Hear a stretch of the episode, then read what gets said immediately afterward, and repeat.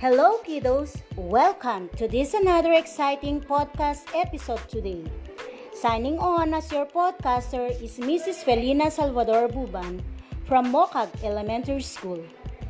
Brace yourselves because I will tour you again to another enjoyable and exciting expedition in our English 5 class. Last time, you learned about filling out of forms accurately. In this lesson, it was discussed that there are particular forms that you have to fill out as a requirement for admission to a school or when transacting in a bank. Remember, accuracy is very important in filling out these forms. Well, today is another amazing episode because I will help you infer meaning of compound words using context clues. Yeah, you have heard it right. You will be learning about compound words. I know this lesson is not new to you because this had been introduced already by your previous grade 4 English teacher. This time, I think it will be easier for you to understand this lesson. So, are you ready, kids? First, let's unlock the meaning of compounding. Compounding is joining two or more words together to make them one word with a new meaning. This new meaning of the compound word may be the same as the individual meaning of its component words or may be different. There are three types of compound words according to how they are written. First, compound words may be close or written as one. Examples are headline, podcaster, coronavirus, and shutdown. Second, they are open or written with space between words. Examples are face mask and face shield. Third, they may be hyphenated or connected by a hyphen.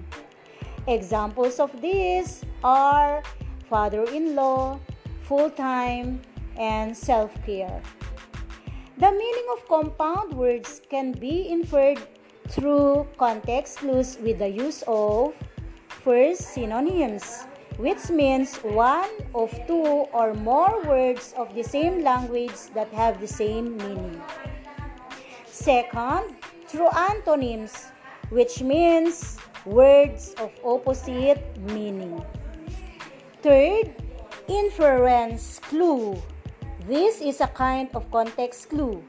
In an inference clue, some kind of information is given in the sentence to help you figure out the meaning of the unfamiliar word. Now, take this as our first activity. Let's listen to a short paragraph, kids. So why don't you get a sheet of paper and ball pen? Because as you listen, you need to take note of the compound words that are used in each sentence.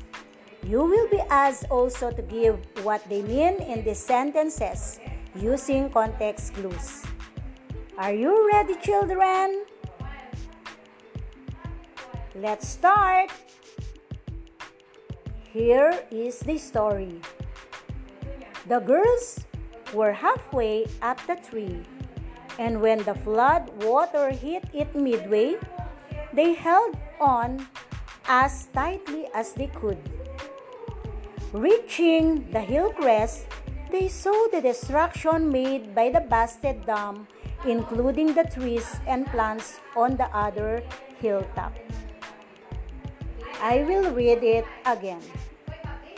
Here is the story. The girls were halfway up the tree, and when they and when the flood water hit it midway, they held on as tightly as they could. Reaching the hill crest, they saw the destruction made by the busted dam, including the trees and plants on the other hilltop. That's the short paragraph. Now, let's check if you really noted the compound words. ready your notes now. First, identify the found the five compound words used in the sentence. What have you noted in your paper? The compound words used in the paragraph are halfway, floodwater, midway, hillcrest, and hilltop. Second, which word in the first sentence means the same as halfway? The answer, midway is the same as halfway. Third, which word in the sentence is synonymous to hillcrest? The answer, hillcrest is synonymous to hilltop. How do you call these words? Synonyms or antonyms? Answer, we call these words synonyms. Now, let's have another activity. You have learned that compound words are either open, closed, or hyphenated.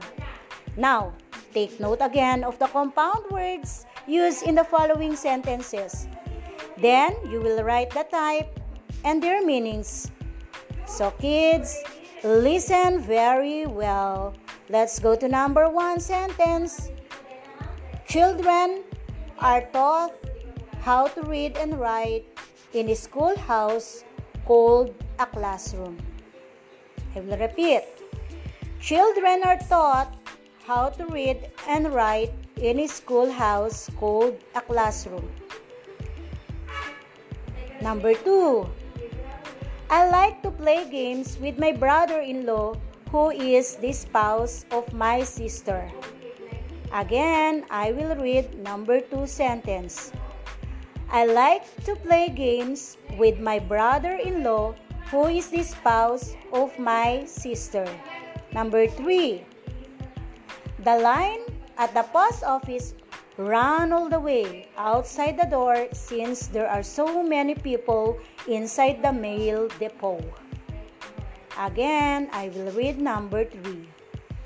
The line at the post office ran all the way outside the door since there are so many people inside the mail depot. Let's move to number 4. Rian loves to eat ice cream during summer for the dessert gives a cooling effect. I will read it again. Rian loves to eat ice cream during summer for the dessert gives a cooling effect. And last, number five, an afternoon nap, which is done after lunch, is popular in tropical countries. Again, an afternoon nap is done after lunch is popular in tropical countries. Okay, kids, let's check your answers. What is the compound word in number one? Correct. It's a schoolhouse. What type is this? You got it right again. It's close. What is its meaning? Very good. It's a classroom. What about the number two sentence, kids? What is the compound word? What type and its meaning? You are correct again. The answers are brother in law. It's a hyphenated word and it means spouse of my sister. Let's move to number three. What is your answer? Wow, you're right again. The compound word is post office. It's open. It's synonymous to mail depot. We are now in number 4 kids.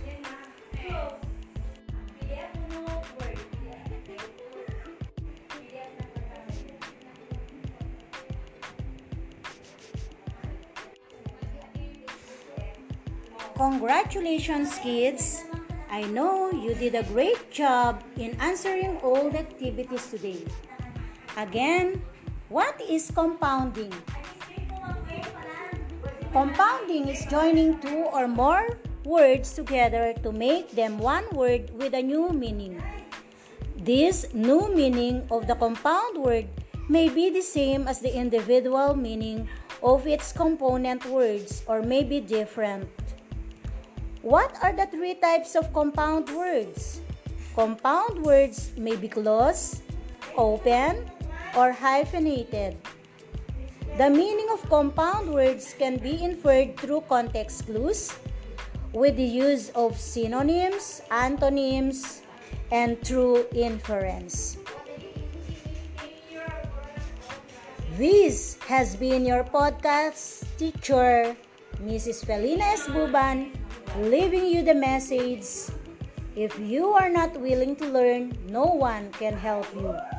If you are determined to learn, no one can stop you. So, keep on learning, kids. Now, don't forget to like and share this podcast episode and feel free to message me in my messenger account, Felina Salvador Buban. I would love love to be with you again for my upcoming episodes. Goodbye and good day.